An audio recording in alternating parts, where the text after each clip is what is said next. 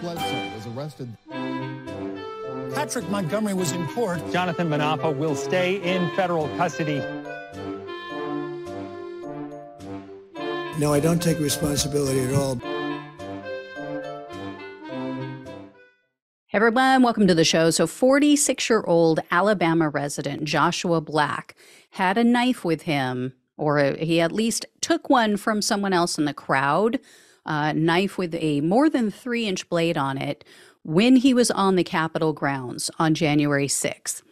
And according to the prosecutor, Black was one of the first people to breach a barricade on the lower West Terrace. He was also seen on video tugging on the barricade and then he stepped over it and he headed towards the building. Two officers forced him back behind the barricades, but the rest of the mob then realized, oh, we could do the same. So they overran the police line. The officers formed a new line, but the mob started pushing against the police again. They pushed Black, actually, other rioters pushed Black into the officers. And then at that point, with physical confrontations going on, other officers deployed rubber bullets. Well, that's when Black was struck in the cheek. And then the mob completely went ballistic. They started striking the officers, they were screaming at them. Um, officers were eventually able to convince Black to allow them to provide him aid because he was very wounded. His face was very wounded. But after helping him, you know, rather than leaving the Capitol grounds, Black decided to move to another side of the Capitol. He moved to the east side of the Capitol, where he took part in a group push against approximately five officers. Well, that's when Black and the rest of the mob successfully breached the East Rotunda doors. And then the mob forced their way past the very outnumbered police officers. They went into the Capitol Black roamed around the Capitol. He found his way to the Senate chamber, where he first joined in with another man in advising others not to destroy anything. He was trying to tell them to keep calm, don't do any damage. But then he was seen joining with the with the rest of the mob in rifling through senators' desks. So he was looking through paperwork. He tried to access a laptop that a, a senator had left behind. He also photographed a document that was left behind by Senators Ted Cruz and Paul Gosar.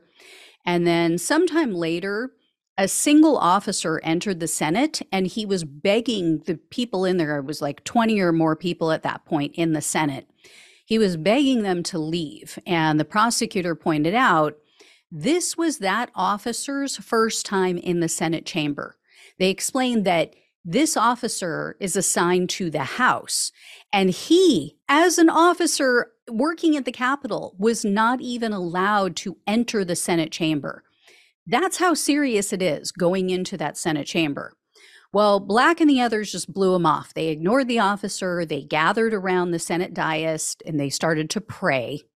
And about 10 minutes later, there was a group of officers that came in. And then at that point, they physically escorted everyone out.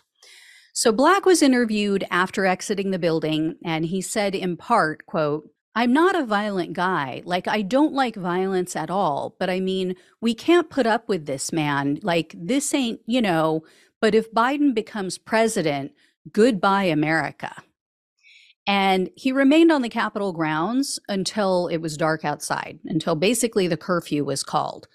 Um, I should add the prosecutor did note several instances in which Black called for peace and he was urging others not to hurt the police. So, for instance, when he was hit with the bullet and one of the officers was knocked down, he knelt down beside the police officer and he was telling people, don't hurt him, don't hurt him. So, following the Capitol attack, Black posted a video on YouTube and he admitted to entering the Capitol. He admitted he was carrying a knife.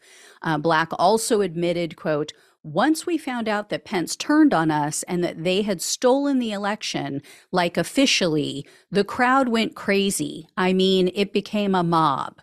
And then he added, quote, I make it around to the other side of the building and I was sitting there thinking, why is everybody just sitting on the steps?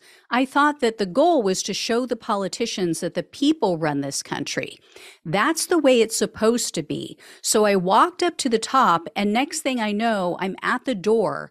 It was a mob rule situation. It was the Patriots were pissed. This was just the we the people standing up to obey the Constitution and abolish a corrupt government. Obviously, the election was not stolen. I'm just repeating what he said for, you know, whoever, Google gods, whatever. Um, and in subsequent interviews with the FBI, Black said that he was glad members of Congress were taken to safety. And he said, because, quote, if the mob had got a hold of them, it would have been, it would not have been good because America is pissed off at our elected officials. So Black was arrested on January 14th of 2021 and he was indicted on charges of obstructing an official proceeding, entering a restricted building or grounds with a deadly or dangerous weapon, disorderly conduct in a restricted building or grounds with a deadly or dangerous weapon, unlawful possession of a dangerous weapon on Capitol grounds, entering the floor of Congress, and disorderly conduct in a Capitol.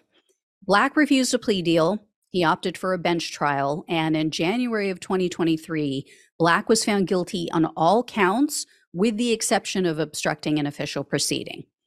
Based on the most serious charge, though, Black was still facing up to 10 years in prison, three years of probation, and 250,000 in fines. The prosecutor, however, requested five years in prison, three years of probation, and 2,000 in restitution. They also asked the judge to impose a fine equal to the amount of money he received from crowdfunding. They weren't able to determine a specific dollar amount, but evidently Black was a guest on a podcast and he and the host were urging people to donate to a PayPal account for him. So the government isn't sure how much money he ultimately collected. I couldn't locate any details about what was said at the sentencing hearing, but U.S. District Judge Amy Berman Jackson presided over Black's case, and she sentenced him to 22 months in prison, two years of probation, and 2,000 in restitution. And it doesn't appear that the judge ordered any kind of fine for the crowdfunding money he collected. I didn't see anything in the court docket that addressed that issue. So, you know, unless they're going to take that up at a different time and, and figure out how much he made. But um, I do think the judge dropped the ball, though, in this bench trial because she acquitted him of that obstruction of an official proceeding charge, as I mentioned, because she said there wasn't evidence that he planned to stop the certification of the vote. That is simply not true. Black's own words from that day and in interviews, you know, following the, the Capitol attack, it proves that that was at least part of his intention. So I'm very shocked. Judge Jackson is usually one of the best with these, so kind of surprised. Anyway, guys, um, at least he got some jail time. At least he didn't just get, you know, Netflix and chill. So, anyway, I will let you know if I hear any more. Thank you so much for watching and listening. Please like, share, and subscribe. Please donate if you can. Love you all. Take care, and I'll talk with you soon.